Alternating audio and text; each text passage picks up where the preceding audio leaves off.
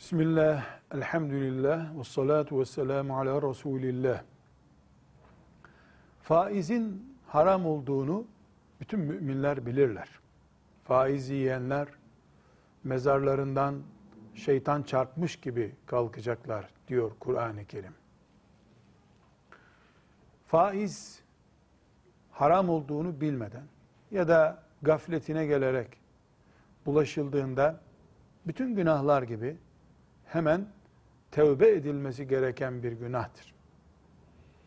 Örnek zikredelim. Bir Müslüman gafletine gelip 1 milyon lirasını faizli bir kuruma yatırdı.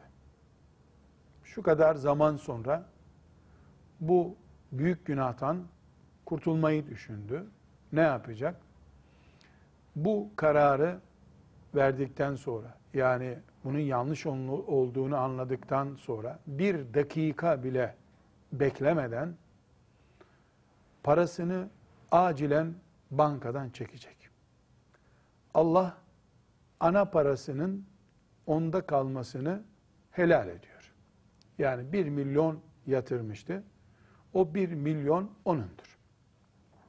O bir milyonun üzerine faiz olarak tahakkuk eden ise asla onun değildir. Ama onu da o yatırdığı kurumdan almalıdır. Canavara yem taşımak olur. Faiz haramdır diye artan faizi Müslümanın faizciye bırakması.